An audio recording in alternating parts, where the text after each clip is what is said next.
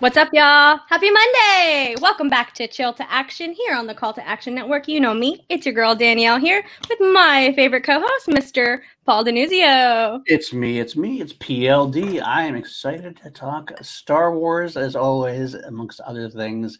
So happy to be here. Yes, and I'm very excited to talk about Game of Thrones with the one, the only, your squad leader, Mr. Andres Cabrera. Woo! Hola, hola. Yeah, squad leader ace. No one gets that reference. It's actually right behind me. It's actually an Attack on Titan reference for anyone who's a real nerd, an anime nerd like me. That actually, my oldest loves Attack on Titan. They've been trying to get so good. I'd have to watch it at some point soon because they keep telling me to watch it. I'm like, all right, well, I find time to watch it. I got all these other stuff going on, but I do want to watch it. So, yeah, and I'm anime adjacent. I'm there, but I'm not fully there. I get it. Yeah, totally get it. Yeah. No judgment on my part. There you go. Ace, thank you so much for hanging out with us on this Monday night. We really appreciate it. And as always, Ace, we always like to start with the same question. So, of course, what got you into the Schmoedown? Ooh, I was kind of there. I mean, I wasn't there in the conception of it. I was almost there in the conception of it.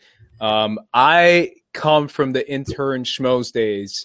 I was the intern right after Cody Hall, for anyone who needs a reference for that. We were at the AfterBuzz studio, so obviously I was a fan of the Schmoes beforehand, and I met them at Stan Lee's Comic-Con, back when it was called Stan Lee's Kamikaze.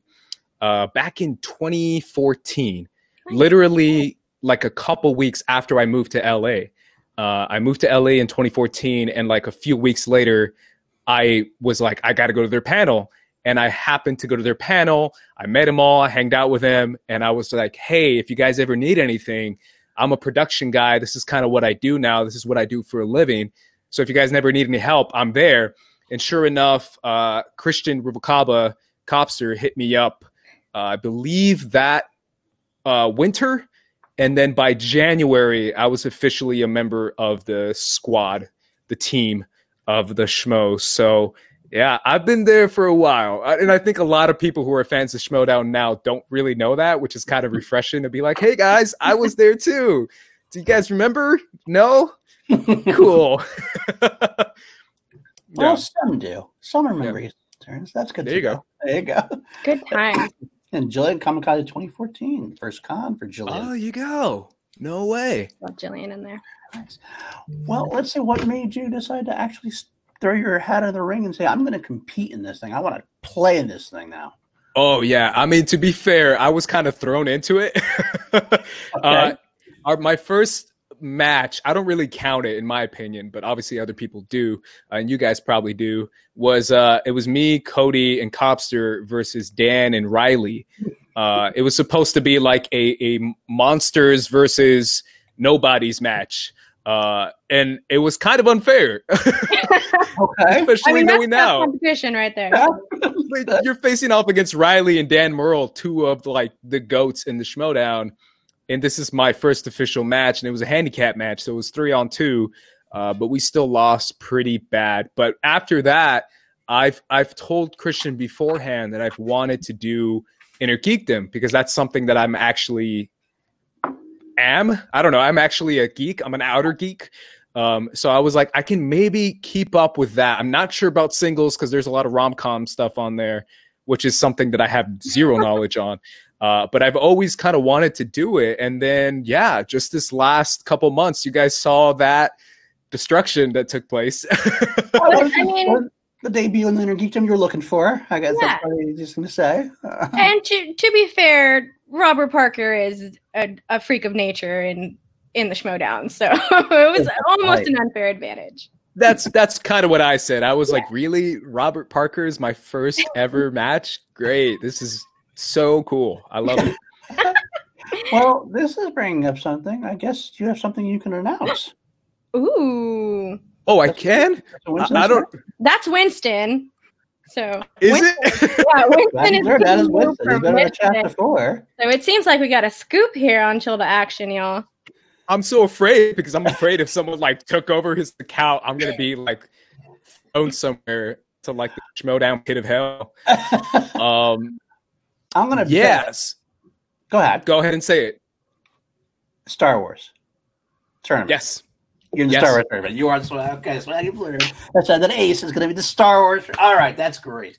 That's actually going to be our question later on. We're going to lead into that eventually because we looked at the roster, looked at SWAG, like that was the one question we had was who was going to be in the Star Wars from SWAG. And I had heard at one point that you had said you didn't want to potentially. Is that true? At some point, were you hesitant about it? Maybe did I say that? I don't remember. But if I did, I'm wrong. Okay. I mean, I really want. I want to do this, honestly. And it's something that not just to show my knowledge, but also to win, if I'm being real. Like, I know that's kind of what everyone is about. And now I know who I'm up against as far as, like, who's everyone else. But my thing is, like, I think I can beat him. Give me some prep time, and I can surprise people. I really feel like I can. All right, the bracket's up. Who are you playing then? I guess the bracket was released. Sean Sullivan saying the bracket's up. I didn't get a chance to see it yet. I have not had a chance to see that either, Sean. So I think we're breaking news here. I haven't seen it either. I have no idea. Yeah, oh, I guess there you go.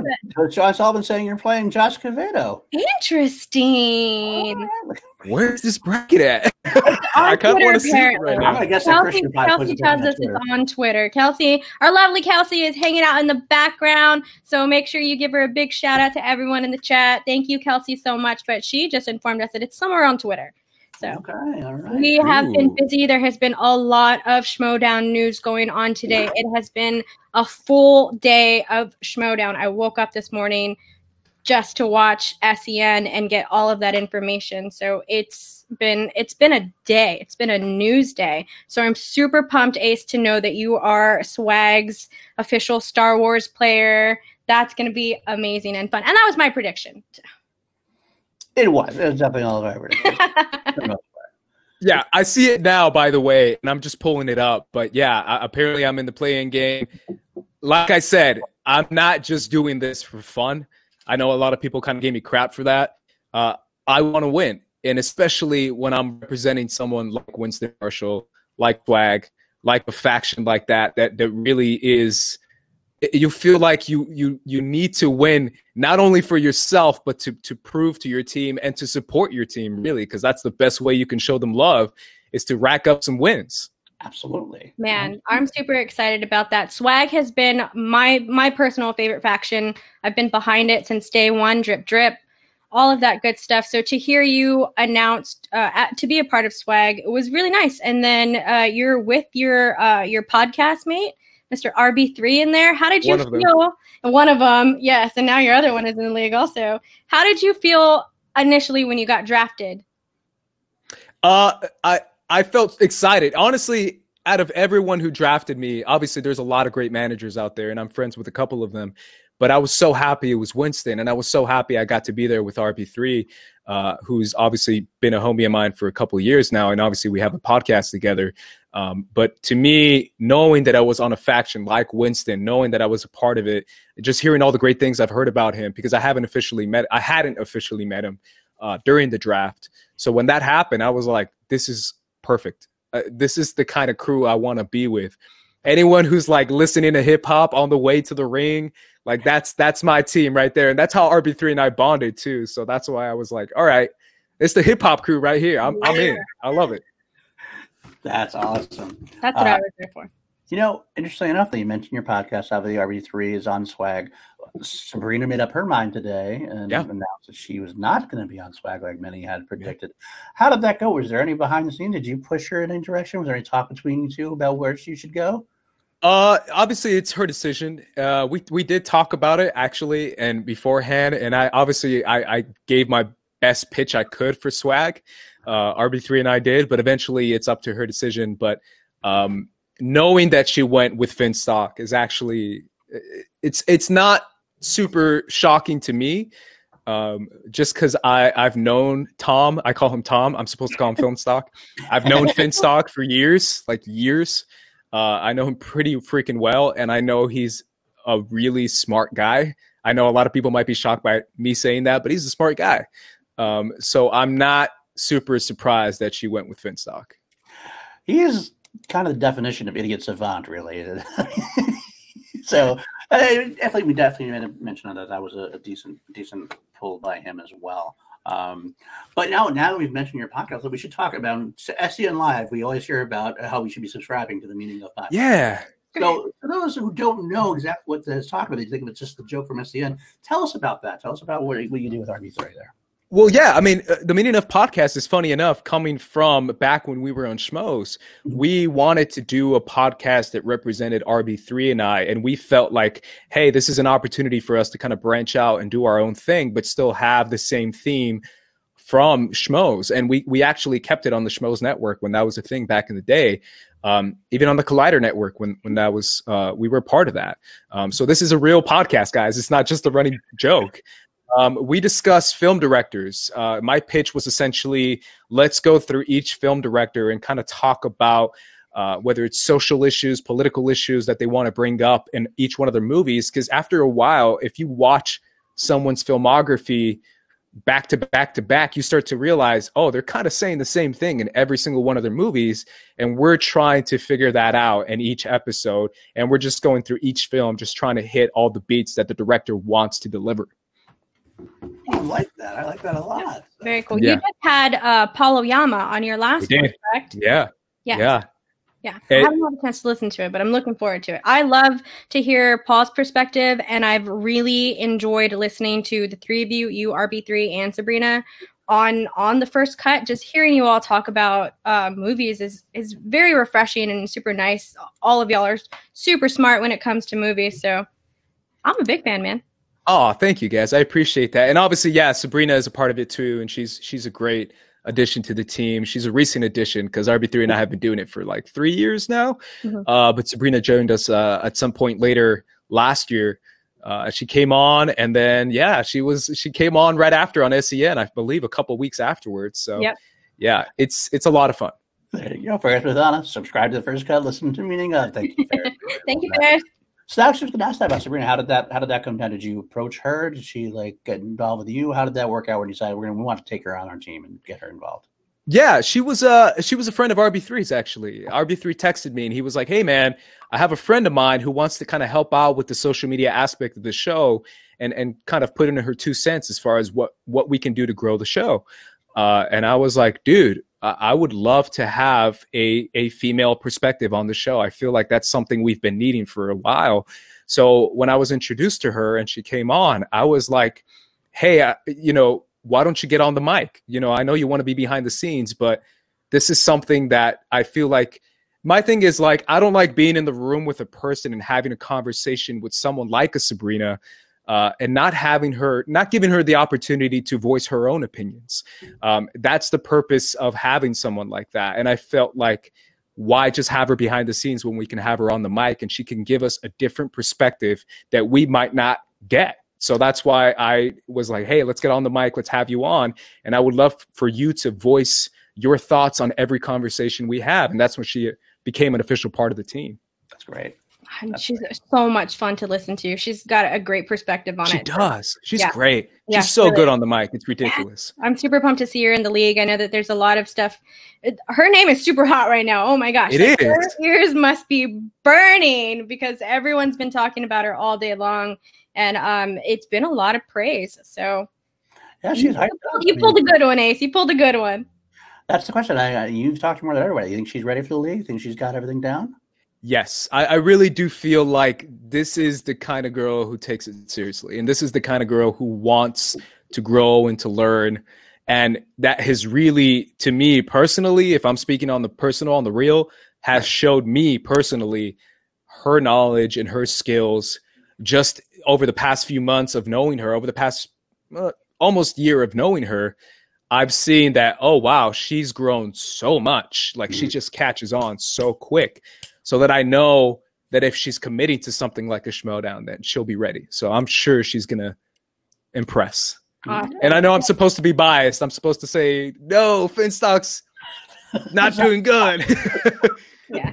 We're all against the exchange on here, right? Yes. Really quickly, Andres, I know that we talked about this a little bit before we started, all of that Spanish and good stuff. So I'm not going to embarrass myself. I know everyone in the chat wants Paul to read this, but Andres, if you don't mind doing us the honor, if you can, or if you would, Oscar Romo Yeah, because I'm the whitest guy here. You don't want. Oh, look at all these bad words, guys. No, I'm kidding.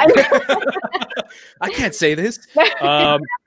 He says, Oscar Romo says, qué chido tenerte, Andrés. Hay que hablar mucho español para confundir a Dani. Que no hubo español, qué lástima, y que pues también PLD es el más güero del mundo. Yeah, that's true. That's when you do it, Elias. Yeah. That was nice.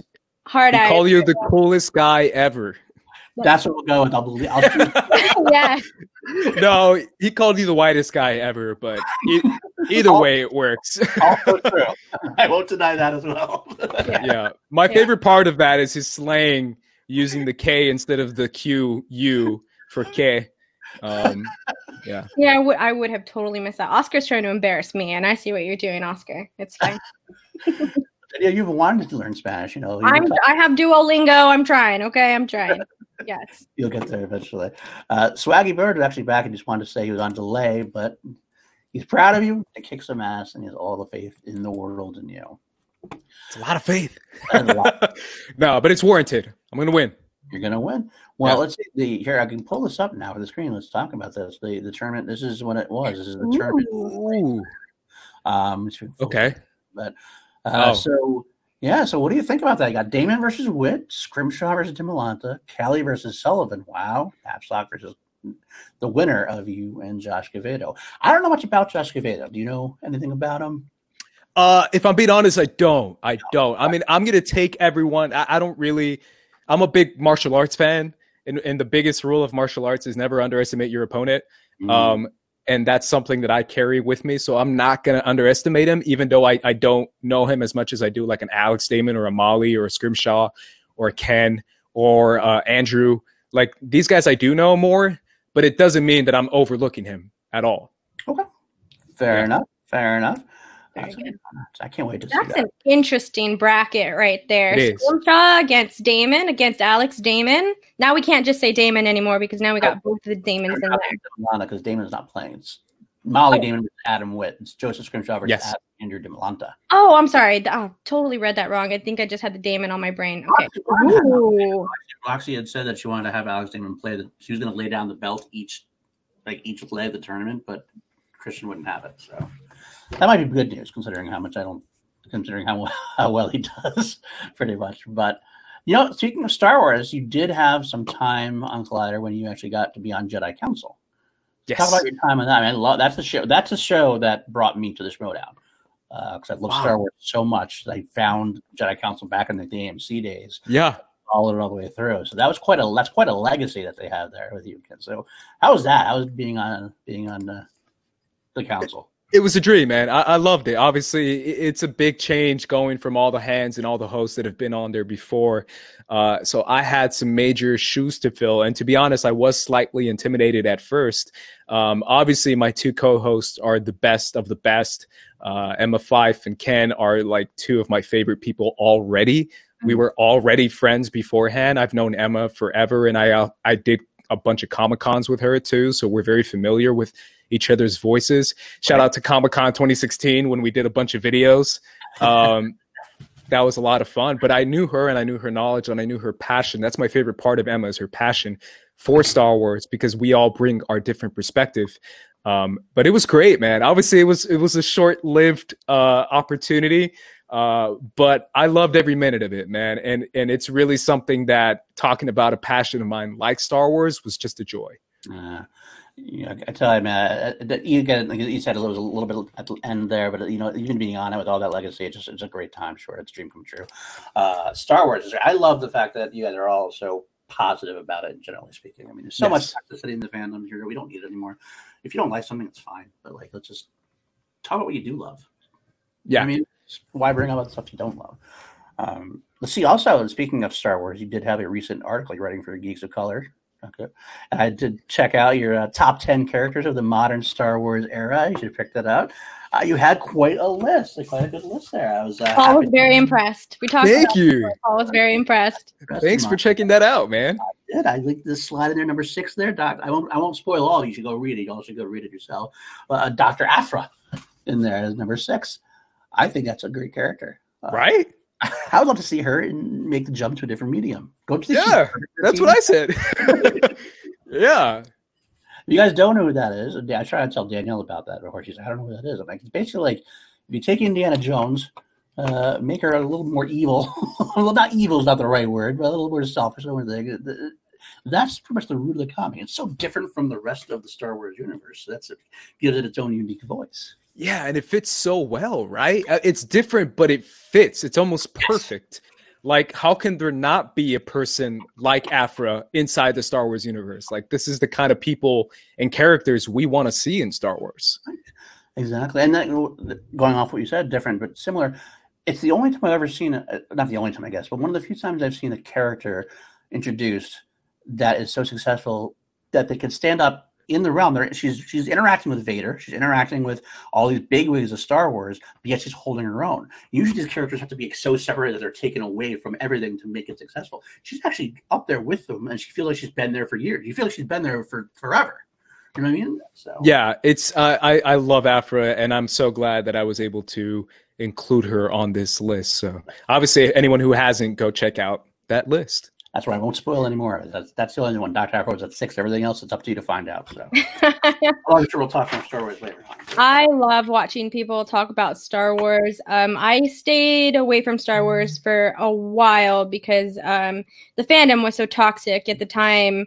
For me, at least, I couldn't express anything that I liked about Star Wars without someone completely jumping on me for it. But in my opinion, it's completely changed. I've been able to kind of deep dive into it a little bit more, and I really appreciate the world, and I love it. I love how wide it is and how inclusive it is, and everything that's a part of Star Wars right now. So I'm really glad that I'm jumping into it now at this time, just because I feel like I can appreciate it a little bit differently than when I was younger, like in my early 20s and stuff like that, trying to get into it. So, yeah, I mean, Star Wars is that perfect mythology where anyone can get into it. And yeah, Jacobet is right. I'm very much. We all are. He knows that. Of course, this is the guy who just watched all the Clone Wars. I'll let you know. He actually watched all the Clone Wars. Nice. So, he did. Try to point it out to us. Yeah, he's a nerd too. He's just trying to talk some shit. Yeah. Clone Wars is so good. I love Clone Wars. Wasn't that finale the most fitting finale you could ever. Yes. Everyone was freaking out about it, but with good reason. I've openly talked about my love for Maul. It's a character that I literally fell in love with when I was a kid watching the 1999 premiere of A Phantom Menace. It was truly a special moment being introduced to that character. And now how far he's come 21 years later, it's incredible. You're speaking my language. Filoni, has his knack of doing it. You take a character like Maul, who was awesome in episode 1 in Krabi. He had a great, but it was more flashy, not much substance. And he's added so much depth. And of course, with not even that many episodes, a handful of episodes here and there, and he's so much of a different character now. Same thing with Ahsoka. You open up her first movie, the Clone Wars movie, she was terrible. She was like annoying. No one really liked her, but now she's like one of my favorite Star Wars characters of all time. That's Filoni works. It's amazing how much depth he gives to these characters. Yeah. Go ahead, Danielle. No, you go. Well, my thing is it has a lot to do with time, right? We see how much time we spent with these characters and how each season is able to develop them and to grow them as a character. That's the great part of television, right? Where if we're introduced to someone like a Maul or like an Anakin in the prequels, we get to explore so much more of his character inside Clone Wars. Mm-hmm. So much so. And Rebels, so you're to get us a little bit on. Rebels. I could have made a top 10 list of just Rebels, and that's why I don't know if you noticed in my list. I was like, I want to include every single Rebels character in there because I adore Rebels. I love it so much. And that's not Rebels is my next venture. I haven't watched anything from Rebels yet, and I just finished Clone Wars, so now I'm going to get into Rebels in just a bit. Yeah. It's so good. You know what? I'm excited to get more Ahsoka stuff because Ahsoka was a character that I had heard about before I watched Clone Wars, and I knew that was going to be a character that I would just love, and I watched it, and I fell in love with Ahsoka, so I'm really excited to see a little bit more of that journey. I'm not going to lie, I did a big YouTube dive, and I've already kind of spoiled myself with Rebels. Sometimes you can't help it. Yeah, I love it. since we're talking Star Wars, we should pop in the question that we've had recently. You know, we have Mandalorians coming in, and especially you're getting Boba Fett, maybe getting Tamira Morrison coming in. Now, the question was, is it Boba Fett or is it Rex? Because somebody, Jeremiah Morris, thinks it's going to be Rex. Captain Rex, what do you think? Can I say, why not both? I said live today. I said live today. Christian said that. I said the chat said, and he kind of went, that's a good idea. It's perfect. Let us both. It's the perfect timing. You have Boba Fett alive at that time. You got Rex a little bit older. It'd be great. Anything, yeah, more. Both those characters could be fun. I really hope, and I know this is me being a biased animated show fan, but I hope, and I've been saying, I said it on Council, I really hope we get to have more characters that we watched on Clone Wars, on Rebels, be inside this amazing live-action Star Wars show. Like, let's have, obviously you saw my list, but let's have Sabine.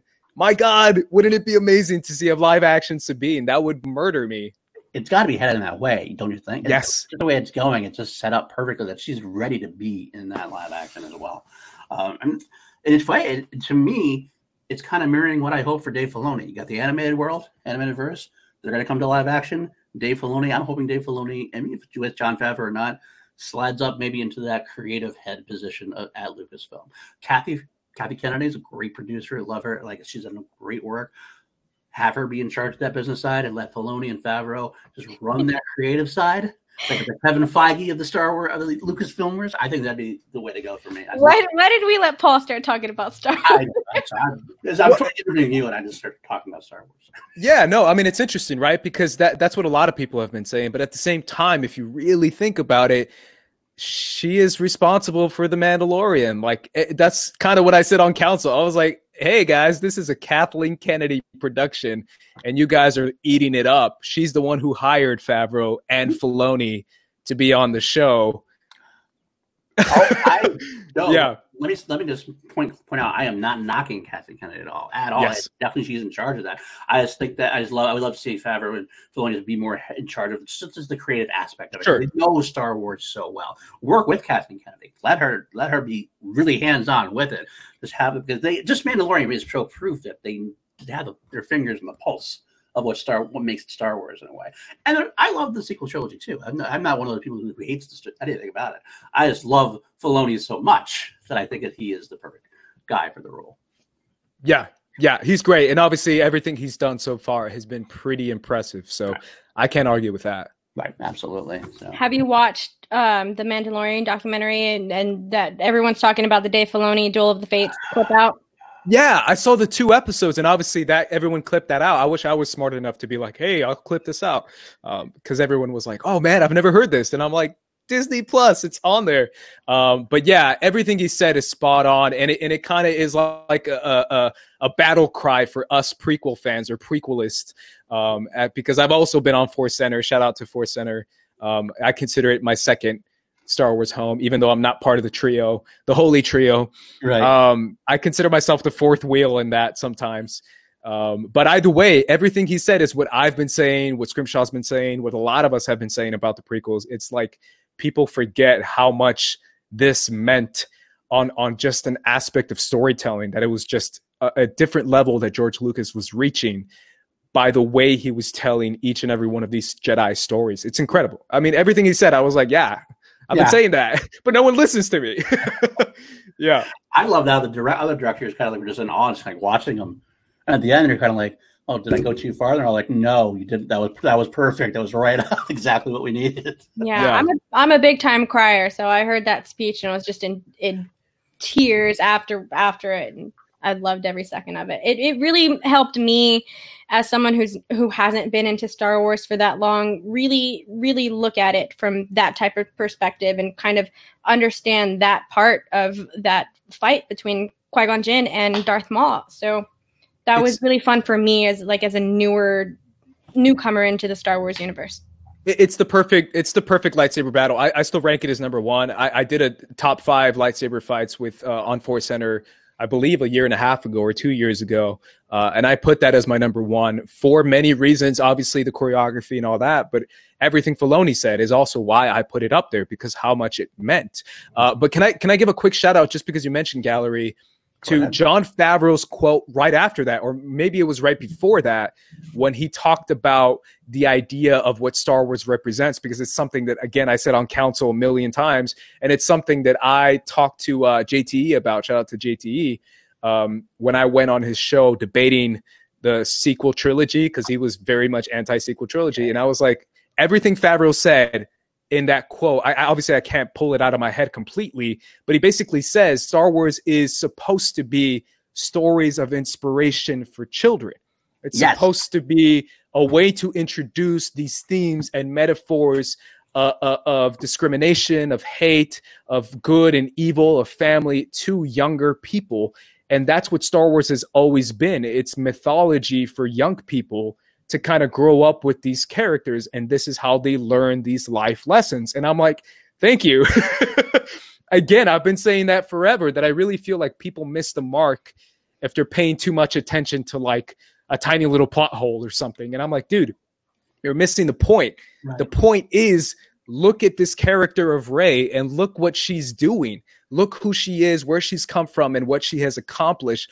And look how much that can mean to so many little kids, little girls, little boys around the world. You can't take that away. No matter how much you hate it, you just can't take away the greatness of this character and of this story about her. That's exactly it. And, you know, Dave Filoni said it also because he quoted George. What George has still said to this day, even though he's not there anymore, George will come in and say, make sure you make the stories hopeful. Give the kids something to hope for. Oh, I love that. Because that's what it's all about. It's a positive thing. And that's what makes me mad, because the story is so positive in general, and yet the fandom is not positive anymore. It's like, where did you lose that? What did you lose there? Just find yourself. I know all about it. I'm on Star Wars Twitter, and I was on a show where a lot of people were very much against what I was saying. And I was just like, I like it. I enjoy it. And I think that's kind of, it's going to be my perspective pretty much for every Star Wars thing. It's not necessarily, you know, being just a blind fan or something. It's more about taking the core of every movie, of every story that the Star Wars group wants to tell.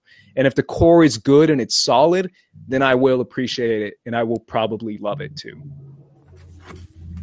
Well, I'm going to point this out really quickly from the chat. Shantru Dandapani is up in here. Hey. Hey, some Star Wars deep cuts after this interview. Let's bulldoze through this Twitch tournament. Oh. Yeah, I have to give another, obviously, shout out to Shantru as well, who's a boss and a great teammate to have in SWAG. He's actually really, really cool and is always super supportive and always wants to help me out and does help me out. So, and a pretty good dancer. I was about to say, did he dancing moves? Is flossing moves at all? You guys saw that? I texted Shantru. I was like, with Smets and Shantru, that promo, I was freaking out. Obviously, I know he was a dancer, but the way he was able to balance the flow of like, I'm a fun dancing kid, and I will also beat you in movie trivia, was just perfect. I thought it was the best promo I've ever seen. Better was the Skybound one they did after, where they did the black and white version of it. They took a slow-mo over. Yeah. That was so cool. That's so good. That was great. Such a swag thing to do, and I loved it. I thought it really embodied your faction, and it just, I love that whole thing from start to finish. Well, I told Shantru it was very anime. I don't know. Obviously, you guys don't watch anime, but it's very like the fun go lucky kid from My Hero Academia. There's an episode about it, a couple episodes, where he's all nice and super funny and wants to be your friend, and then on the corner he's like, I'm gonna kill this guy, I'm gonna beat him in this battle. And I'm just like, that's kind of, it's very over the top, like, you know, putting an exterior of this fun go lucky guy, but at the same time being a killer. But I told Paul before, whenever we were trying to like prep for this episode, I was like, we don't watch anime. I'll probably watch like an episode of Avatar just to get some sort of idea. And I didn't. And I'm sorry. Well, it's coming out on Netflix, or it is out on Netflix. Yes, it is. I believe it's out on Netflix already. I'm not 100% sure, but I know that I had heard that. And that was why I was like, I'll watch Avatar, because it's easy access right there. It is. My kids have also started trying to push me that, because they know I'm a geek too. But for whatever reason, I never got to that. My oldest is a huge anime person. She loves that. She goes all cosplaying and all sorts of things. And she's been trying to get me into it for years, but I will sit down and watch a few with her because everybody keeps pushing me towards that direction. So, so how did I got to ask about being Star Wars, or how did you get into Star Wars in the first place? Like, where was your introduction? Ooh. Yeah, it started with the VHS re-releases of the original trilogy. I believe it was 96. But my dad actually was a fan of it, and he introduced me through that. And after that, I don't know if people remember 1996, but a lot of people weren't born in 1996. But after that, there was this release of Star Wars action figures and Star Wars commercials, and everything centered around the re-release. So I got into the original trilogy based off that. And then, as I said before, 1999, I actually went to the midnight premiere of my town's premiere of The Phantom Menace. Like, it was actually midnight, which is incredible. And I was a little kid, which was like the latest I've ever stayed up, which was even better because I felt like I was rebelling. And at the same time, it introduced me to this new Star Wars, which was the Darth Maul, Anakin Skywalker, Padme. Absolutely. That's great. That's great. It's funny. Like, you're making me feel old, though, of course, because I went to the Phantom Menace premiere. I actually slept over the night before to get tickets, but I was like in college at that point, out of college, actually, maybe even. But that's great that you had that kind of experience as your first thing, because there's nothing like Star Wars in the theater. Nothing like Star Wars in the theater, nothing like Star Wars opening night. I mean, obviously, you guys, I don't know if, obviously, you did the sequel trilogy, but The Force Awakens, for example, I did the same thing. Like, I took the day off of work, and I stayed on that. I was the first one in line. I literally spent the entire day in line. It was probably like 14 hours in line or 16 hours. And that was The Force Awakens. So I was a conscious adult doing that, not a little kid. Exactly. So, yeah. You just did a podcast, and I can't remember the name of the podcast, where you actually talk about Latin representation in Star Wars. I haven't had a chance to listen to it, but I'm very, very much looking forward to listening to that. Can you touch on that at all really quickly? Oh, yeah. It's called the Octo Podcast. Shout out to Alden Diaz. He's also a Schmoedown fan, so I'm sure you guys will see him around. But he asked me to be on, and we talked about how, first of all, just in general, my kind of passion of promoting Latin representation in front of the camera more often in Hollywood, and how people really overlook that, even though we're 25% of the box office, which makes us the biggest minority group inside America to watch movies in general. Like, Latinos watch a lot of movies, and people kind of forget that. Yeah. And it's the idea of how Lucasfilm has almost put it upon themselves to put a Latin character in every single one of their major pictures and major movies. I mean, we have it with Pedro Pascal and The Mandalorian, Oscar Isaac, Benicio del Toro, Cassian Andor with Diego Luna. This is something that after a while you're like, wait a minute, there's a trend here, and it's a positive trend. They're kind of going out of their way to say, hey, if Hollywood doesn't want to do it. We'll be the one to make franchises centered around Latin characters. Have you seen the little interviews with Oscar Isaac and I'm pretty sure it's Diego Luna, who do like little interviews together? No, together? Yes, it might be. It's Oscar Isaac and someone else. Now I feel like I'm not 100% sure if it's Diego Luna. It might be someone else. The chat might be able to tell me. But anyways, watching them two together, watching these two Latin men together, just kind of talk Spanish to each other and just kind of riff off each other is so beautiful to see. I love it. Yeah, no. Oh, it might have been for it was for that Ben Affleck movie, right? On Netflix? Oh, Frontier? Triple Frontier. Right. Yeah, because they were both in that movie, so I think it was promo for that movie. That's right. That was a much better movie than it had any right to be. Yeah, I mean, my favorite is still Diego Luna talking about Jabba the Hutt. I tweeted about that when that was a big thing, and he's so obsessed with Jabba. I don't know if you've seen this, Danielle. I have not. I watched. It's incredible. That. It's incredible. I'll show you afterwards, but it's really it's essentially a clip out of every time he mentions Jabba the Hutt and how obsessed he is with him. And he pronounces it Yawa, which is the correct pronunciation. Oh my God. Because of the J, Yawa. Oh. And he's just like, out of any Star Wars character, who do you want to meet? And he's like, I just want to meet Yawa, man. You know, he's the best. Like, I like how he's big and he's like a slut. Like, he just goes off in every single interview, and it's incredible. Like, he's genuinely like the biggest Jabba the Hutt fan I've ever met or seen. Yeah, I'm going to have to hear this for sure. Well, maybe his dreams can come true. Maybe Jabba will appear in the Cassian Andor series. You can make that work, right? Right? That would be perfect. They would make his dream come true, literally. I love that. Yeah, it sets up timing-wise. He's a little rebel guy. He needs to go a little on the outskirts, on the fringes. He might have to deal with a criminal underlord. That could be good. I like that. I like where it's going.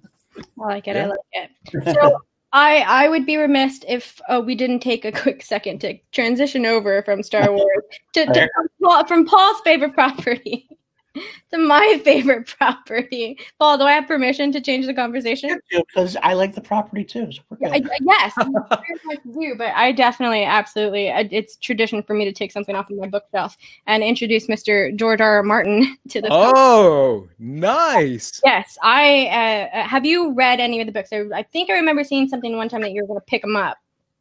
Yes, I have. And you've read the entire series? Yes. Man, they're so good. I love the book series. A Song of Ice and Fire is one of my favorite things. I have like everything. I have the maps. I have almost every single property from it. I love the show very, very much. And you were on something with Ken, right? Casterly Talk. Yeah, yes. I'm still on that. It's still a show. We're still doing it. Casterly Talk is our Game of Thrones podcast. We did it for season 8, our after show. We did it before season 8, actually. We did it after season 7, leading up to season 8. And then obviously we did episode recaps. It's me, Lon, Rachel, and Ken talk. It's the most nerdy. Like if you're reaching, like Jake Yacovetta is probably freaking out right now. It's like nerdy. When we did the finale recap and the episode before that, it was like, I was like, this is heaven. Rachel, Lon, Kent, like the most nerdy people I've ever met. And I'm like keeping up with them because I'm a crazy nerd too. It was amazing. Oh man, I'm going to have to go back and try to find those. Because I know that I missed them. There was a big time, like whenever the seasons were on, I was really into a lot of like A Song of Ice and Fire book theorists. So I was following a lot of those people and stuff like that. So just all of that stuff. Do you personally feel like the show ending is going to be similar to the book ending? Yes. And I've said that on the podcast before. And I think that's the one mistaken thing that I feel like a lot of people are overlooking. Everyone's like, George is going to fix it. And I'm like, I'm pretty sure that came from George, guys.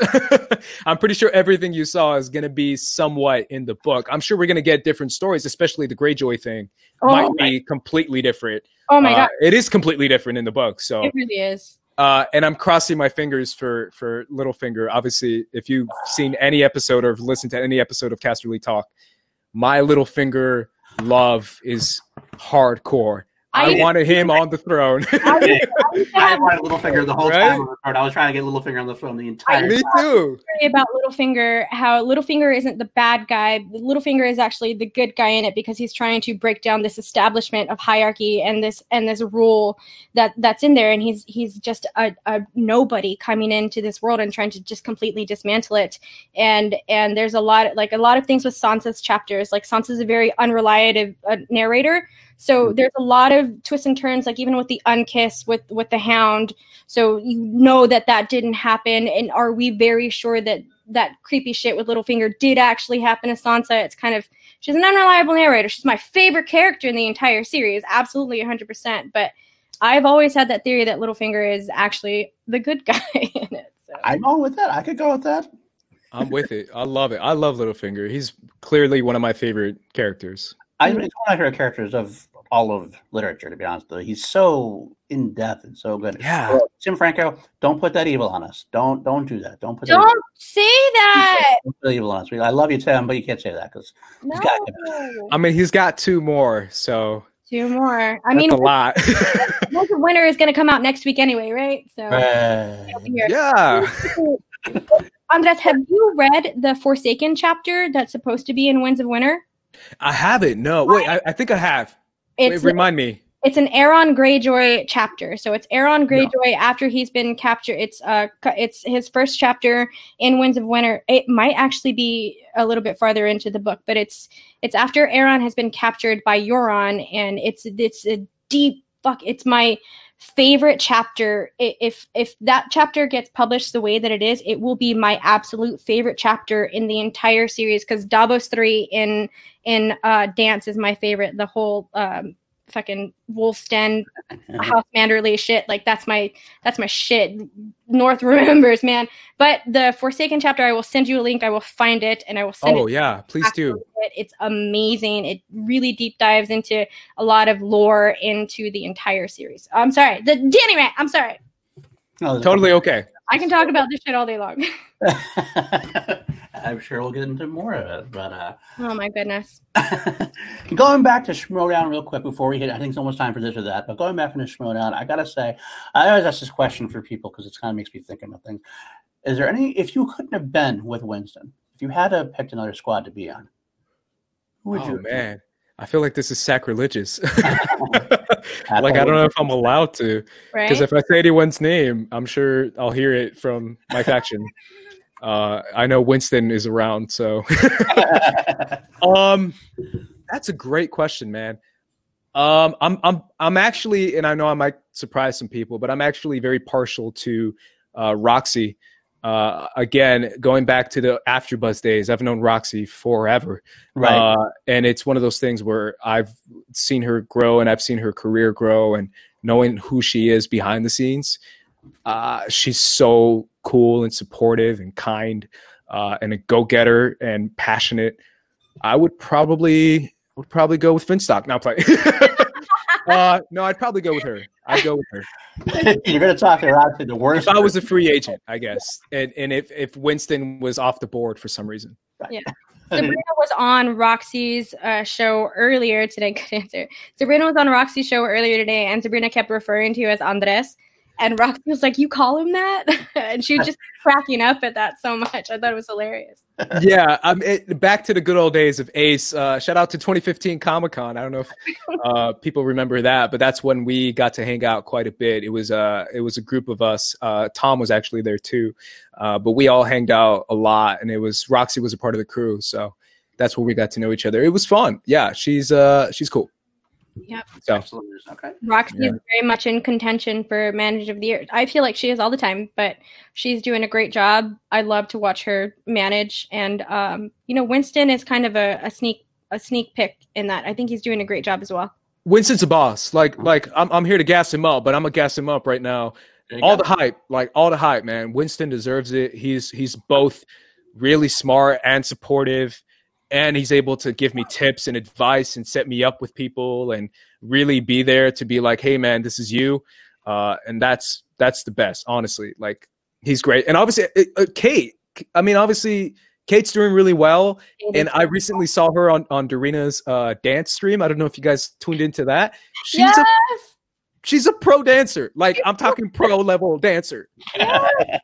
She crashed it, man. It was so good to see her. Kate came on Chill to Action a few weeks ago, and she was actually the very first episode where we broke 1,000 views. No way. That's correct, Paul, right? Yeah, I believe so. She was the highest at the time that she brought it. She's a hoot and a holler, man. Love Kate so much. That's great. I would love to meet her. I haven't had the chance, if I'm being honest. So, she's a sweetheart. Just seeing her go off, I was like, man, she's like low key, like a J-Lo backup dancer. Like, she is good. Like, she can be in music videos. Like, it was amazing. I just love seeing that and knowing that she's in the Schmoedown and killing it. So it's even better. Winston, also a fellow Texan, so we got a rep like that. There you go. Winston's actually bringing back Winston. I think you're right. Winston is a sneaky pick, especially how far he's come. I remember when he was announced there, he didn't have a stellar playing career, for example, but then he was asked what he was looking for, and it was kind of he was looking for more characters and what fit into his personalities, and yet he's being the perfect mouthpiece. He's being there for his players. He's got this really supportive vibe. He's got some humorous aspect, keeping you guys loose. Like his little thing with Roxy, that he proposed with the giving her the L. Yeah, it was great. Yeah, so I can't wait to see what he has to do next too. So good, I love that. Yeah. It's a blast. I mean, obviously, for the Parker match, we had a lot of fun. I was texting him about ideas as far as what we can do with the promo for the entrance. It was a great combination of us just kind of putting our head together and trying to have fun, which is, I think we accomplished at least that, at least in the beginning. That was a low-key one. I actually like that part. That was actually pretty fun. Low-key one of my favorite promos in the beginning for that, because it was very spot on. So yeah. He's got good timing with that. So, well, is it time, Danny? Should we go into? It is. Before we go into this or that, I'm so sorry, Paul. I do want to point out that we have a Streamlabs. Oh, okay. Yes, a Streamlabs sent in from Justin Hamilton. Big shout out, Justin. Donated $1. Man, Ace is the first guy we interviewed on the Let's Get Ready podcast. Yeah, that's right. Yeah, the joy and smile he gets talking about Star Wars is exactly why it will never die. It's about being here. It's about being here and now in the coronavirus, but yet we can escape to a galaxy far, far away and be 13 again. Absolutely, Justin. Yes. Thank you so much. Justin's great. I love Justin. He stood out to me quite a bit when we did that interview, and I was like, oh, this is cool. Yeah, they're doing a great job at the Let's Get Ready, so big shout out to them. Yeah. It's one of those things where when you're in high school and you're the nerdy kid. Back in my high school era, now it's cool, but back in my era, it wasn't cool. So when I meet cool dudes like him, and obviously like Makuga, for example, who's a genuinely a friend of mine and a really cool guy, I'm just like, man, I want to be cool. I want to be like that guy. So, he's one of them. Yeah. All right. Well, it's time for This or That, which if you haven't seen our show before, everybody, is where I'm going to give Ace two things. It could be anything I want, really. And he gets to decide between them. He can ask for clarification. He could just go off any direction he'd like. It's really up to him. So without further ado, we always start with this question. I'm wondering if explanation might be needed. I don't know what to say. Hopefully, I don't know if an explanation. Sometimes they are, sometimes they're not, but we'll go with it. There's one right answer on this podcast. There's only one right answer on this one, so. That's a lot of pressure. Yeah. Yes. Are you team Guy, team Andrew Guy, or are you team Traitor? Oh, man. That's a lot. That's a loaded question. Only one right answer. Guy or Traitor? Traitor. Can I say Team Traitor. Good luck in your future endeavors, and we'll have. It was great having you on the show. And hey guys, have a good night. No, play. Yeah, that's fine. All right. Well, we'll allow it. We'll allow it. We just got to put you on the left side of our spreadsheet now. So very good side. Sorry, guys. That's okay. All right. How about we know you've been talking about doing the Last Dance reviews for the oh yeah. The last one that you did with JT on it was very good.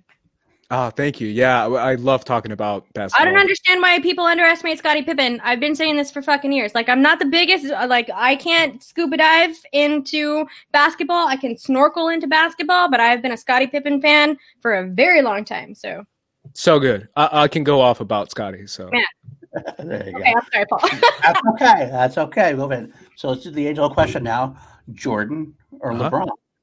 Yeah. So this is something that's obviously all over ESPN right now, and it's a big conversation.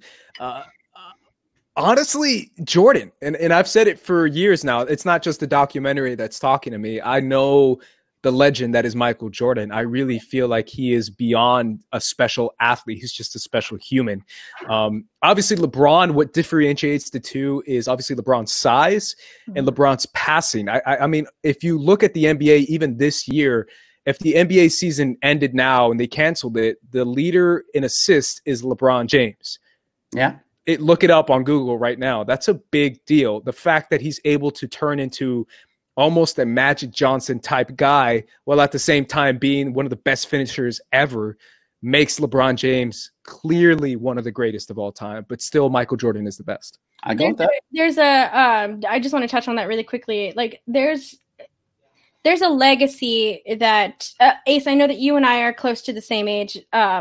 Growing up in the 90s, Michael Jordan was something else and just something different. And, 90s kids, even if you weren't into basketball or anything like that, it didn't matter if you were into sports or not. You knew who Michael Jordan was. And it wasn't just because of Space Jam or anything like that. He just transcended into a lot of different things, especially into, like, I've been, like, fucking been into sneakers, but here's another thing from my show. Oh, nice. I've been a sneakerhead for a very, very long time. Whose shoe size is that? No, I'm playing. Whose shoe is that? No, I used to work at Foot Locker. I used to be a manager for Foot Locker. Oh. Yeah. So I used to be a manager at Foot Locker, so I have a lot. This is actually my favorite shoe ever, and this is why I have them. It's my Air Max 97. Yo. To it, but I've been a sneakerhead for a very long time, and LeBron has done that, and I love LeBron way more than I love Jordan as a person, just because what LeBron does for the community and different things like that, or certain things that Michael Jordan never did for the community. But when it comes to pop culture overall, Michael Jordan, I feel like, has always had the bigger impact into it, and that just from that perspective, not alone just from the sports perspective of it, but like from pop culture. I feel like Michael Jordan definitely completely changed the game. Like, LeBron wouldn't have sneakers the way that he does if it wasn't for Michael Jordan, and pop culture wouldn't be where it is if it wasn't for Michael Jordan in that time. So I definitely agree with you on that sort of thing. And I think when it comes to basketball, I'm more on the LeBron side than the Michael Jordan side. But overall, MJ.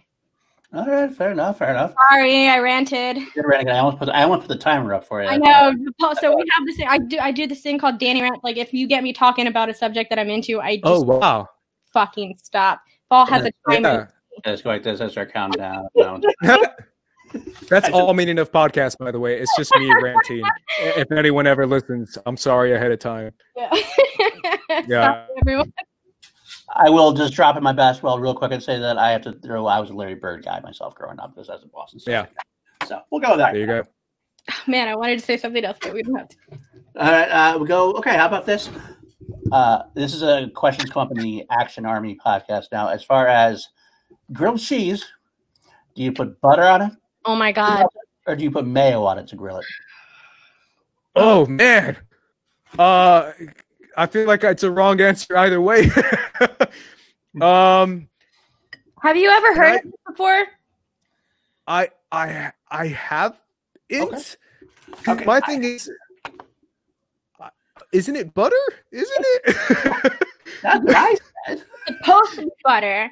What our sweet, lovely co-host, Miss Alex Shawshek, and her sweet, darling husband, Lucas Shawshek, always fuck, and other people in the fucking general's chat, y'all. This drives me insane. I'm so sorry. I do not like mayonnaise. I have do not. And oh, really? And so, but there's this thing where you toast it with mayonnaise. Like whenever you grill the grilled cheese, you put the mayonnaise on the front side, and it's supposed to taste better. I don't know. God, I hate this question. Yeah, my thing is like, torture. What if you? Yeah, I mean, obviously, I feel like butter is the correct answer, but either way, if you put like a tiny bit of butter and add like a tiny bit of mayonnaise, I'm always at the why not both one. Why not both? Yeah, I can't see that being an answer. Okay, fair enough. That was for you, Alex. We wanted to get that out in there for her. Okay, moving on. How about Kylo Ren or Anakin Skywalker? Oh, man. Oh, that's a tough one. This is a real tough one. The other ones weren't as tough, but this one. They get a little hard. So if you say Anakin, though, if I can keep in Clone Wars in there, too. You can do it. He's a kind of incredible character, right? I mean, and he also has the Ahsoka connection. He has the Chosen One connection, but I mean, obviously, I wrote about Kylo Ren, and I feel like he's truly a special character. Oh man! All right, just because of my prequel fans out there, I'm gonna go Anakin, but it's closer than people think. It is. You know, I would think exactly the same way. Anakin is the Chosen One, but Kylo Ren did have a great arc. I want to see more of him, but I'm so sorry. I had to let my dog out. I'm so sorry. That's okay. We'll keep going. Hopefully, we'll get more of him in some kind of expanded version cartoon. Oh, yeah. I would love, speaking of that, I would love to see a post-Jedi Luke Skywalker, Kylo Ren animated series. Like, kind of like... Ooh. Yeah. That could be really awesome. Even if it's not... I mean, I've heard that before. I've heard people say that. But what about live-action series? Oh, yeah. I was getting around the recast. A young Ben? Who would you cast as a young Ben Skywalker? What would you got? Oh, that's an interesting question. No, wait, Solo. It's Ben Solo, not Skywalker. Yeah, Solo. Sorry. I don't know. I have no idea. I do not want that question. No. I went animated only because you could have Parker able to do the voice to feel closer. That's the only reason I've got to go animated. But yeah. I think both ways could be cool, though. So. All right. I'm going to get you in trouble here. Okay. I'm going to tell you that right now. So, RB3 or Sabrina? No. I'm not doing that. Probably not. This is a forfeit on my part. I love both. Yeah, why not both? I love both of my co-hosts so much, and they're the best. And each of them brings something unique and individual into the Meaning of Podcast and into life in general. For crying out loud, they're superstars. I always say, if you listen to First Cut or the Meaning of, that they're like my star players on my team, and I'm just the point guard. I'm just there to pass the ball. There's my basketball reference for you guys, but that's how I see myself, as like a point guard. There to just feed them the ball, and they shoot the threes, they dunk the ball, I pass them the alley-oop, and then they Zion Williamson all over the place. So Pelicans, yeah. Baby. That is the correct answer. So that's probably that's such a great way to put it. I really love that you put it in that perspective. That's really nice. Going back to basketball, that was me giving the pass to do the layup for her. Kobe. There you go. We actually had a stream lab of this or that thrown in there by Jake Acavetta. This or that, and this is a good one because actually I was going to ask this later on, but playing Robert Parker in Inner Geekdom or playing Alex Damon in Star Wars. Oh, okay. Ooh. Maybe because my confidence is higher right now in Star Wars, I'm going to say I'd rather play Alex. Yeah. And obviously all credit to Robert Parker, who I've ranted about and how great he is on my podcast and on other episodes. On the Let's Get Ready podcast too, I talked about how great he is. But at the same time, part of it has to do with my knowledge in Star Wars and other things, that it's not as high in other areas in Inner Geekdom, even though I still feel like I can keep up. But Robert Parker's the real deal, man. He's the real deal. Yeah. He definitely showed it. Sweet baby Parker. And yes, I'm trying to break hearts and friendship, supposedly. Yep. And I guess I'm a heel commentator. Did that not ever come clear on Chill? Like, that's like the face and the heel. Did no one ever catch that connection? The whole time it's been that way. But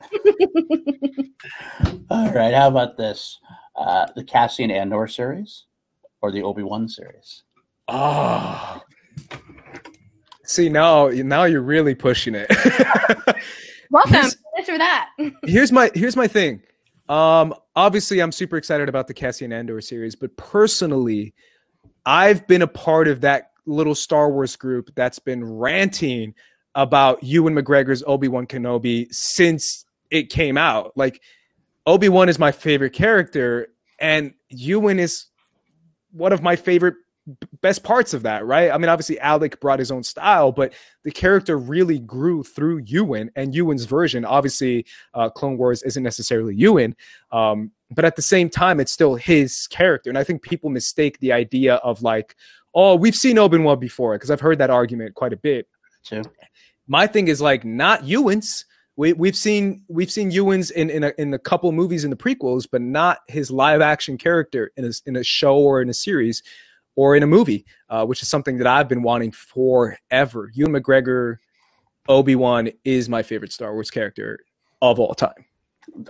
I love Ewan McGregor just in general. Yeah, he's incredible. I feel like he just can't. He's so good in Dr. Sleep. So good. Yes. Right? And that was such an underrated movie. People slept in the outfit. Yeah. Big Fish as well.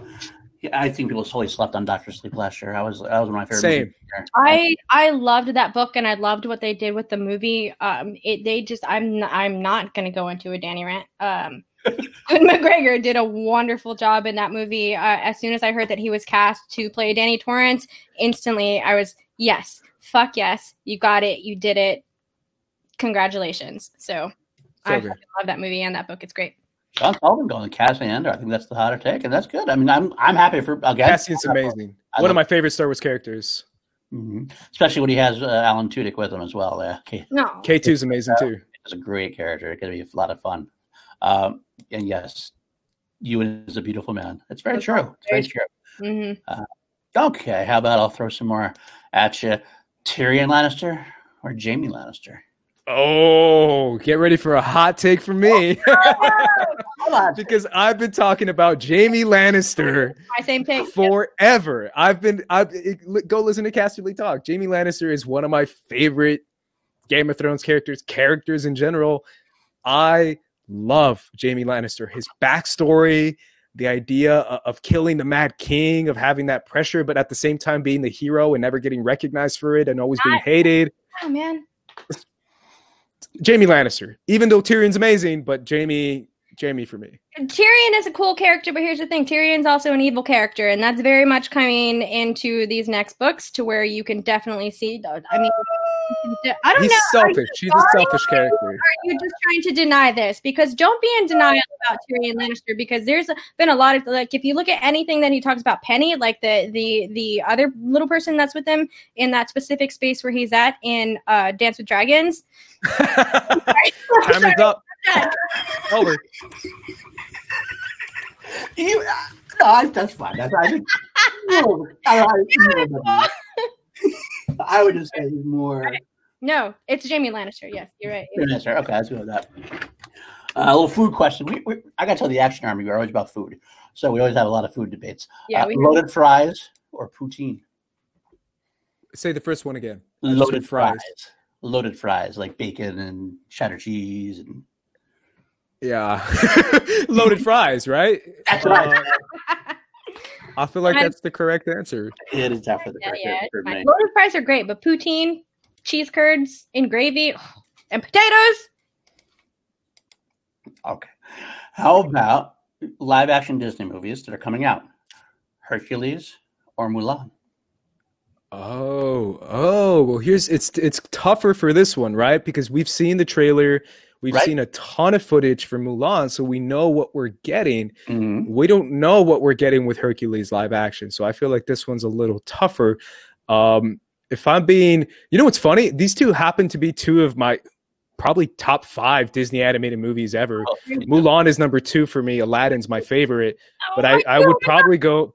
Yeah, I'd probably go Aladdin, Mulan, and Hercules is up there. I'd probably put it as 3 or 4. So that's a good question. Just based off what I like, I would say Mulan, because I feel like that pitch to me is one of the best Disney live action pitches in a while, versus the other ones might have been a bit repetitive. Mm-hmm. I don't know what your guys' opinions are on the Disney live action ones, but for me, the best pitch is like, hey, it's a warrior lady who goes undercover to save her family and ends up kicking so much ass. I'm just like, yeah, I want to see this Chinese epic film. Yeah, count me in. So for me, it's Mulan. Absolutely, 100%. And regardless if they're not having the Mushu element inside of it, there's still a lot of things that they're taking from it. Like with that, when that sorceress turns into the little eagle, that's from the fucking cartoon. And so that magical element is still there, and I'm super fucking excited. Only thing, Mulan happens to be all-time soundtrack for me. Yeah. I know every single one of those songs by heart. Like, Make a Man Out of You is my anthem. I got to see Donnie and Marie in Las Vegas, and Donnie sang that song. Why can't I think of their fucking last name? Donny Osmond sang that song at that show. That was the best Las Vegas show that I've seen, like 3. That was the best Las Vegas show that I've ever seen. Donnie and Marie, it was my fucking favorite, and he did I'll Make a Man Out of You, and it was beautiful. It's the one song that I literally go full musical mode every time I'm watching the movie. I will get up and start dancing and start singing along. Don't get me started now. Let's get down. No, I'm playing. Turn into you're the saddest man. No. But either way, Mulan's incredible. That soundtrack is incredible.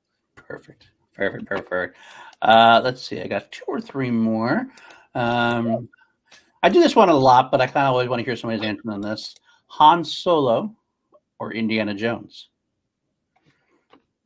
Gotta go. I love Indy. I love him. I really do. But Han, just because of my Star Wars first love, even though I also grew up with Indy and I also love Indiana Jones, and those are kind of movies that my family and I have been watching for years.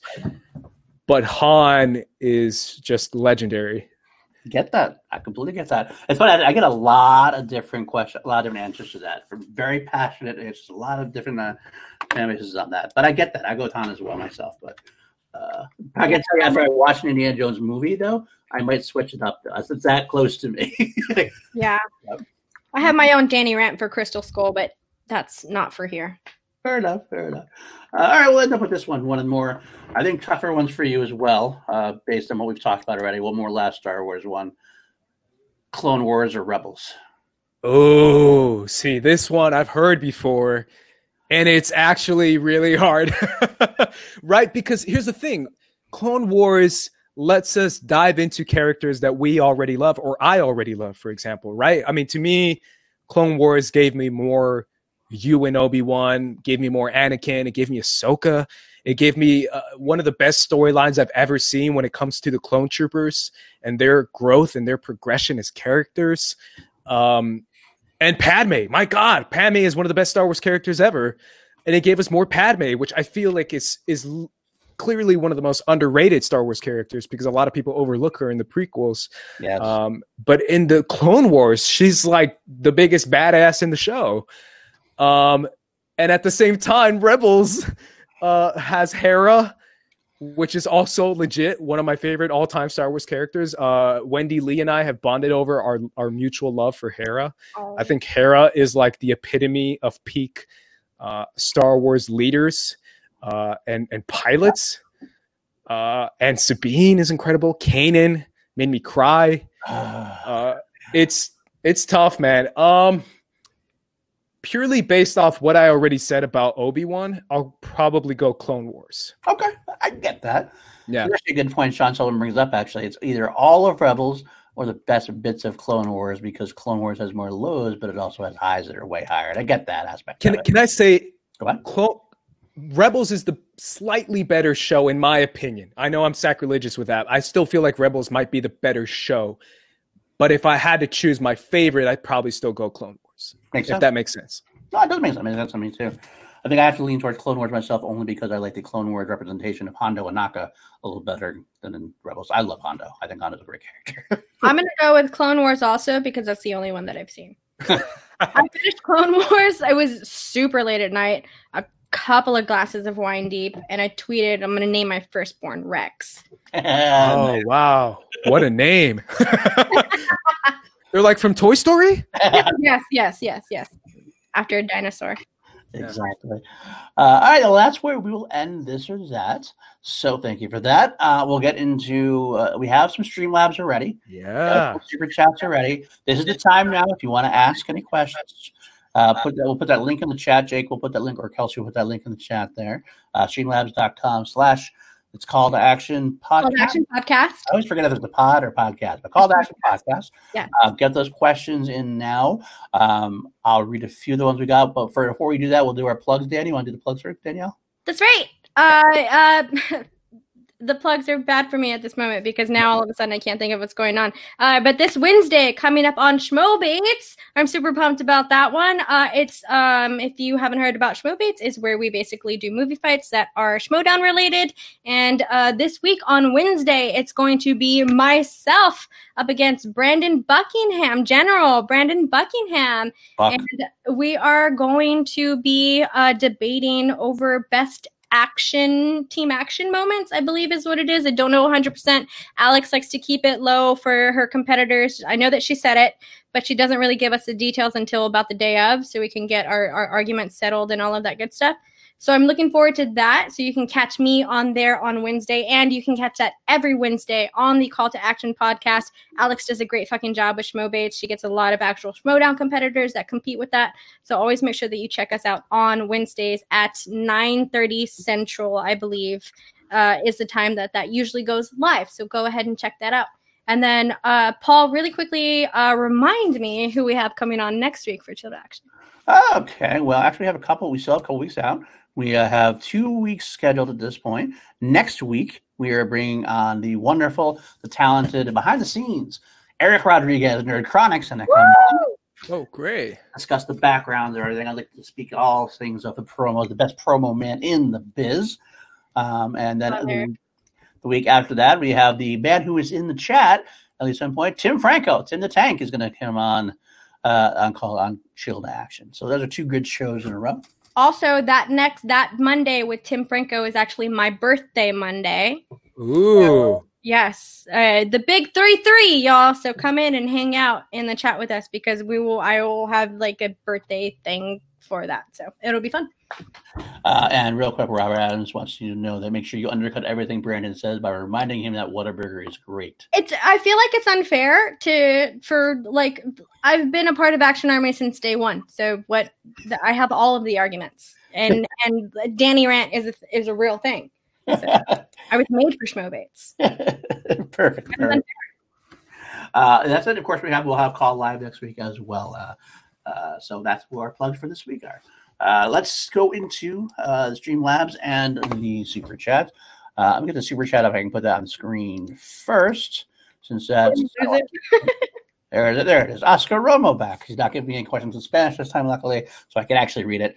Do you have a favorite moment or moments in Star Wars that get you emotional? Myself, Leia at the end of Rogue One, and spoiler alert, Twilight of the Apprentice, which, yes, I think... Oh, I don't know what Twilight of the Apprentice is. It is an episode in Rebels. Oh. Ooh. Good moment. Yeah, I mean, there's a lot, if I'm being real. There's a ton that I feel like I get emotional. What can I say without spoiling a segment in Rebels? It's someone's... Never mind, I'm not going to say it. I just don't want to spoil it. The final season? It is the final season, yeah. It's a certain moment in the final season featuring a certain Jedi doing something pretty incredible and allowing everyone... During a great escape. Yes. Yeah. Yes. That actually made me tear up quite a bit. In the films, I'm going to go to the sequel trilogy. I've been vocal about how I cried every time I watched The Rise of Skywalker. And I saw it like 4 or 5 times in theaters. And every time the same bits of the movies would make me cry. A lot of it with Rey, which is a big part of it, and especially towards the end, the trio hugging together, Chewie getting Han's medal, the rise moment of her getting up and hearing all the Jedi makes me tear up every single time. I just rewatched that. I just watched that movie last night before I went to bed, so it's very fresh in my mind. And that scene particularly, like I had to go and every time that scene comes on, I need to read every single Jedi that is in there, and it's my favorite. Yeah, and same with Force Awakens. The very end of the Force Awakens when Luke is there and he pulls off the hood, it makes me cry. Yeah, so many great moments. I'm a very tearful guy. I'm a very emotional dude. I will cry. I cry at commercials, and this one cries at that one. On commercial, I cried on the paper is folded in a way that someone appreciates it. Oh my God, that's so beautiful. I'm surprised she hasn't cried tonight so far. At some point, I'm a crier. I'm a big crier. That's all right. We love it. I blame all of the Disney movies. I'm a big Disney fan, so I blame all of that. Yes. Okay. Let's see. All right. Streamline from earlier on today. A Torres donated $5. Says, "Hey guys, Ace, what do you think of having an anime division in the Schmoedown? Also, A Feast of Crows is one of my favorite books. What do you guys think of those characters were treated in the show and the characters that were cut, like Ariane Martel?" Ooh, don't get me started on that. That's a 2-hour podcast. My mind right there. Woo! Yikes. Big yikes. I can write papers on that, books on that, for crying out loud. Just the idea of I don't know. I really do feel like D&D, and I call him D&D, the creators of the show really missed the mark on the whole Dorne angle, which happens to be one of my favorite stuff in the book, too. Okay. And obviously features the Red Viper, my boy, the Mandalorian himself. Oberyn Martell, that's right. And what was the first question? It was about me. Actually, I'm sorry. That's okay. I did too. I lost it too. One second, I get back up to where it was. Oh, I just lost it in here. Yeah, it was an anime division. Anime division in Schmoedown. Anime division in Schmoedown. Here's my thing about. I've heard this before. Here's my thing about an anime division. Anime. A lot of people watch anime films, no doubt. However, it's not as popular as anime series. For example, Boku no Hero, Attack on Titan, any kind of those animes that are currently happening now, Demon Slayer, those are the kind of animes that people are watching and that has a lot of fans. When it comes to anime films, they tend to be a little bit more not as popular, I guess you can say. The biggest one is Your Name, which came out like 3-4 years ago and had a big US release. But other than that, the only other anime films that make big splashes are Miyazaki or a live action Dragon Ball Z. I mean, not a live action, an anime film Dragon Ball Z, or an anime film My Hero Academia, which has happened, obviously. So it's tougher to do an anime film division. If it was an anime series division, that's like a whole different story. Huh? I have a quick question. This is an obvious question, I feel like. Did you watch the very first Pokemon movie that came out? I didn't. You have not? No, I'm not the biggest Pokemon. I'm a Digimon stan. A Digimon stan. My cousins were very big into Pokemon, so they got me into Pokemon, and I watched that very first movie and the whole Pikachu Ash scene at the end. Anyone who knows. Oh yeah, I do know that. Broke me. Like, it still breaks me today. So that's and Miyazaki films are, I'm super into. All of those are beautiful. So that's where I'm at with anime. Perfect. Okay. We do have a couple others in here. Let's see. Sean Sullivan. Thank you, John, for donating. You guys have a stream lab now. We do, actually, Sean. So it's great. I'm pushing for that. We actually made 1,000 subscribers, and we decided to go all in. Sorry, I haven't been watching as much. Sean, we get it. It happens. It's all busy good. Studying, bud. Exactly. We love you in here anyway, Sean. Exactly. In here anytime. And Jill. Fucking love Jill. That's true. So Ace, I'm sorry we didn't get a chance to really meet at that last taping, but I wanted to wish you luck against Josh Cavedo and Knapsack. I'll be waiting for you in round 2. Ooh, yeah. I obviously would love to meet, and I will be there. I will be in the final. Really quickly, how do you feel if you beat Josh Guevara in this, you play Ken Knapsack? Right. That's got to be kind of intimidating. Oh, believe me, that stood out quite a bit. Personally, just because I've obviously our council connection, our Force Center connection. Yeah, I would love that. Yes, I'm looking forward to that. Can't look past Josh. I don't even know anything about Josh, but I would like to see you versus Ken. That'd be a great matchup. Okay, let's see anything else. Little Warrior donated. Little Warrior, beef or chicken tamales? Oh my gosh. Can I give the most basic answer and say chicken? That's no problem with that. Have you ever had deer? No. No? Okay. Deer tamales are actually pretty good. The worst tamales, though, are bean. If anyone ever tries to argue bean tamales are the best tamales, then you got another thing coming, bud. Yeah. We're big meat guys. Us Latinos. There you go. There you go. Oh, Danny Coast, our own Danny Coast. Can he give his thoughts about the live-action Cowboy Bebop and Avatar: The Last Airbender? What other anime would you like to see? Yeah, I mean, I don't know if you guys know about this, but Netflix is trying to do an anime push, and obviously you could see it now with Castlevania. You could see it now with Beast Wars. I forget the name of that anime. That's the one that RB3 loves, and I didn't get into. But they're trying really hard to make original anime and to greenlight it. I've read an article actually a couple years ago that said that Netflix bought a couple anime studios in Japan and in South Korea in order to kind of keep the anime industry alive. And it's kind of interesting because Netflix is almost single-handedly keeping the anime industry alive. So now they're doing a live-action Cowboy Bebop and a live-action Avatar. But obviously the Avatar one is like, I love Cowboy Bebop. It's one of my favorite all-time animes, but I feel like you can do that story in live action because of the length of the story. For anyone who's familiar with Cowboy Bebop, it's only one season, and it's only one film or two films maybe, versus Avatar: The Last Airbender, which is 3 books and incredible arcs with characters that are almost timeless. So that's a little bit harder to do. I'm nervous about Avatar. That's all I'm going to say. I'm more confident in Cowboy Bebop. Wow. As long as there are corgis in there, then we're good. Oh, there's the corgi. Did you not see the video? I haven't seen. Netflix released the video saying that their first casting was Aang Ayn, which is the corgi in the show, and they showed a video of Ayn meeting the rest of the cast. I'm gonna grab it. I'm surprised you haven't seen it. Yeah, you can Google, YouTube it.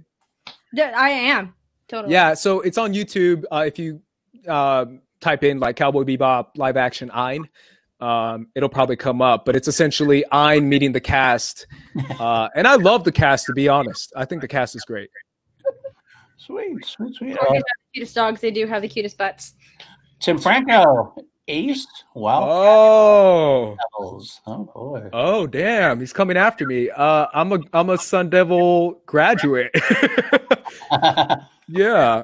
I'm an ASU guy. I went to ASU. That's where I went to school, and then I moved out to LA. So clearly the Sun Devils, man. What are you doing in Tucson, bro? Perfect. All right. Next up, Robert Adams. Love Robert. It's in the Fanatics. What Studio Ghibli film would you recommend for someone who doesn't like anime? Oh man, obviously My Neighbor is a big one. My Neighbor Totoro, Howl's Moving Castle.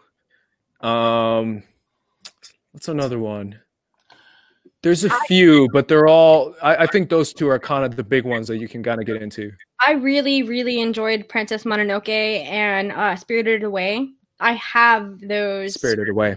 Yeah, it's one of my favorites. I know that it's not Miyazaki, but Akira is also one of my favorites. I have that on Blu-ray as well. Yeah, and Ghost in the Shell is incredible too. Obviously, the anime film and the series. Yeah, I haven't seen that one yet. I really want to. So good. Okay. Kelsey next. Oh, Robert Parker. Lots of and with tons of respect and props to Ace, one of the nicest, most approachable, genuine people in the MTS. Can't wait to see this take the Star Wars division by the Rancor horns. I like that. I like that reference. We love Robert Parker here. I love Robert Parker. He's the best, and obviously one of the nicest dudes I met over there as well. They're all great people, but Robert really stood out to me. His sweetheart. Kelsey, next. Anything? Dean Morgan, favorite Latino or Latina actor or actress? Ooh, that's a super tough one, considering there's a lot of ways to tackle this question, right? I mean, I could go Spanish speaker, Latino or Latinas. I could go Hollywood actors in America. Mm-hmm. I know everyone says it, but if I'm being honest, man, Diego Luna's, he's the shit. Like, people sleep on how good he is. He's so freaking good as an actor, just like in general. Gael is incredible. Who else? I love Pedro. I'm naming all these Star Wars guys. I need to branch out. Isa Gonzalez is one that stands out to me. I think she's great. I think the girl who played the new Terminator was great too. Oh yes. Natalia Reyes. Yes, that's it. She was great. Great. I think she's great too. Very good. All right. I feel like mine is the same old. I wanted fucking Salma Hayek and Antonio Banderas. You got your classic. It's okay. There you go. Sam Franco again. Ace, have you ever seen the anime Monster about the doctor who saves a child who grows up to be a serial killer? It's great. Ooh, I haven't seen this. No. Interesting. I'll check it out. I know at some point somebody else in the chat, can't find it now, somebody asked if we had spoken about vampires with you. Do you have a vampire? Oh, thank you, whoever that is. I did hear that somewhere about vampires, that you're really into vampires. I am a vampire. There's a reason I look like this. I'm a vampire Phoenix Suns fan. Yeah, it's something that it's always been my favorite character, mythology, world. I'm a vampire savant. I study it. I read it. I read the books. I seek it out. I write stories about it. Yeah, I love vampires. I love the vampire mythology. It's one of my favorite all-time stories in general. So does that seem, I gotta interject real quick, does that seem a little ironic that a vampire is a fan of the sun? There you go. I'm a day walker, man. I'm on that blade shit. All right, what's your favorite vampire franchise or medium or whatever? I'm gonna be pretty simple, but I've talked about this movie a million times. I even said it, shout out to Video Drew, on her episode, saying that the movie I've seen the most, even like up there with Star Wars, because I've seen Star Wars the most, but if I've ever seen a movie the most, and I love the movie more than any other movie besides Star Wars, it's Underworld, which is now on Netflix. All right. There's a plug there. I've seen that movie probably like thousands of times. I was just gonna ask about fucking Interview with the Vampire, and if you Brett Anne Rice, and that's all. Oh, there you go. There you go. I talked about True Blood in the chat as well. Great movie. I like True Blood quite a bit, actually. The Sookie Stackhouse novels, I know, are a little bit different than the TV. Actually. Yeah, so I've always been really interested into getting into those. My wife actually really likes watching True Blood because she has a big crush on Skarsgård there. Whatever, I can't remember, whatever Skarsgård, not the other, Skarsgård, but that's her boyfriend, if she could have. So, okay, last question again. Dean Morgan, do you have a favorite moment being on the Schmoes No Show? Oh, there's so many. And Dean, good job. By the way, can I give a little shout out to Dean Morgan just based on his name? Obviously, I've seen him around on chats and stuff, but Supernatural is one of my all-time favorite shows. Like I'm a Supernatural stan fan. Like I literally will get the tattoo on my chest to protect me against demon possessions. It's a tattoo I'm planning to get. I'm being real. That's awesome. Yeah. So shout out to Dean Morgan for that. What was the question? Oh, favorite moment. The Mark Hamill moment was great. I don't know if you guys remember when Mark Hamill called in. I think that was an amazing moment. I remember that moment. There's a lot of funny moments too in recent memory. Anything with Brett Sheridan is incredible. His rant about being an a-hole on the internet was kind of great. There's the Halloween episode where we all dressed up. I thought it was a lot of fun. I dressed up as Vegeta. Okay. That was a lot of fun. We did that. It's too many to count, man. So many great moments. I love being on that show. That's great. That's it. Yes, it's Luke. It's Luke, motherfucker. That is a classic. Yeah, that moment. I was there. That's one of my favorite ones of all time as well. But I didn't even know anything about Supernatural. That's right. I love Supernatural myself. It's one of my favorite series of all time as well. Yeah, Paul could have found a little bit more for that. Yeah, I did a Supernatural a trivia thing at Phoenix Comic-Con a couple years ago. That's the one trivia that I was like, all right, I can do this. I can keep up. I know Sam and Dean like the back of my hand. So it's something that I've been following forever. And shout out to Tiffany Smith for being on the show. You know what? I'll throw in a last minute this or that. Sam or Dean? Oh, it's easy. It's Dean by a mile. Oh, I mean, everything from like season 1 Dean to like the Mark of Cain Dean, like Demon Dean, like everything is just, I love Dean. I think my favorite, I just still throw it in there, my favorite part is when Dean sings Air Supply in the car. And Stephanie, he does like the choir, like, oh, leave it. There's nothing else going to be on. And he starts singing them. My favorite season 3, when he's I think it was Dean or Sam when they're in prison, and he's like, dude, you shot the sheriff, and he's like, but I didn't shoot the deputy. I love that. That's a great. I love it, dude. And he's like too soon, and he's like, dude, yeah, like literally too soon. I love it. I'm hoping so. That's one of the things that Corona took from us. I'm hoping that they get to come back and finish the series in the right way. Yeah. Big shout out to Texas boys, man. Yeah. Oh yeah, Austin, huh? Yeah. That's right. Yeah. Love those guys. One more. Oh, no. We're gonna let Ace read that. I just gotta run off.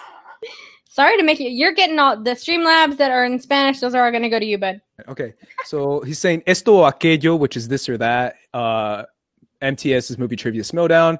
Tienes más miedo means who are you more afraid of? RB3 is Sabrina. I don't know if he means like trivia wise. Like Schmoedown wise, I would assume that's what. Or like in life, the same or different answer. Like if someone was coming at me with a knife, who would I prefer? That'd be tough too. But oh man, you know what's funny? I think they're pretty. They're pretty evenly matched trivia wise. I feel. I feel like they both have that love for classic movies. I know that. Sabrina has a love for foreign movies, same as RB3. I have to be the one weird guy in the Meaning of podcast who loves like, hey, let's talk about Marvel and DC. And they're like, let's talk about this Italian filmmaker from the Eastern European. And I'm just like, I mean, or we can do Christopher Nolan. But they're both pretty equally matched, if I had to say. I will say that anyone with the last name Ramirez is very definitely sure knows how to handle a knife. So there you go. That's true. Me too. So facing them in a match, that's what Oscar meant, I guess. Facing Sabrina Reserve. So there we go. Yeah. I guess that's all the questions, I believe, with Janice. So is that what we're going to do? That is going to be it, y'all. We have been here. Andres, thank you so much. Hang out with us just a little bit more once we go off screen. But thank you to everyone inside of the chat, everyone who hung out with us here tonight on Chill to Action. We definitely appreciate it. We love you, and we appreciate it. Paul. All right. Well, actually, Ace, where can the good kids find you? Oh, yeah. Obviously, Twitter and Instagram at Squad Leader Ace, and subscribe to my YouTube channel, First Cut, our YouTube channel. It's RB3 and Sabrina and I. The Meaning of Podcast, we do episodes there. We do movie reviews. We just had Paolo Llama. Yes. We had Mark Ellis on the show. We're going to have Danny Fernandez on the show. So tune in for that. That's coming out later this week. Yeah. Subscribe to First Cut. Definitely. Absolutely. And it's not a joke this time. It's actually really mean it. Yeah, I mean it. It's a show. Paul, where can all the people find you, baby? At Paul_DiNuzio on Twitter. You can find me on Chill's Action every week. You can also find me on Class Action on Ben and Drew's Action Industries YouTube channel. Go check out last night's episode. We live streamed with Mark Riley, the ranking the Superman franchise, live action Superman franchise, which is a lot of fun. That was very good. Thank you. I really enjoyed that show, man. It was fun. We had a lot to say. And also, I opened my own YouTube channel recently called PLD Projects. Got a lot of stuff coming out with that, especially the Harris Stunts. So I'm going to go through the entire filmography of Ed Harris, my favorite actor of all time. So there you go. That's right, y'all. You know me. It's your girl, Danielle. You can find me on Twitter at DannyJoy, DANIEEJOY. You can find me there. Click on my name, Danielle Ramirez. You can find me on YouTube. I do have my own page coming up. Watch the Book will come out this week. I promise. I guarantee it. I know I've delayed it a couple of weeks, but Watch the Book will definitely come out. Watch the Book is where I analyze books and their movie adaptations and talk about the similarities and difference in between. And I also just talked to Paul about a recent new edition that I definitely will do on my channel, because I definitely do really very much enjoy reading, and I have very much enjoyed getting into this Star Wars franchise and everything in it. What I'm going to do is actually going to be a specific section called the Padawan Chronicles, where I will be reviewing Star Wars books, and Paul will be off in the little corner saying whether I'm right or wrong. So come and check that out, and all of that good stuff. Thank you all so much for hanging out with us on this Monday. Thank you for tuning in to Chill to Action. We will see you next week. And for everyone at the Call to Action podcast, thank you so much. And as always, we salute you. Bye.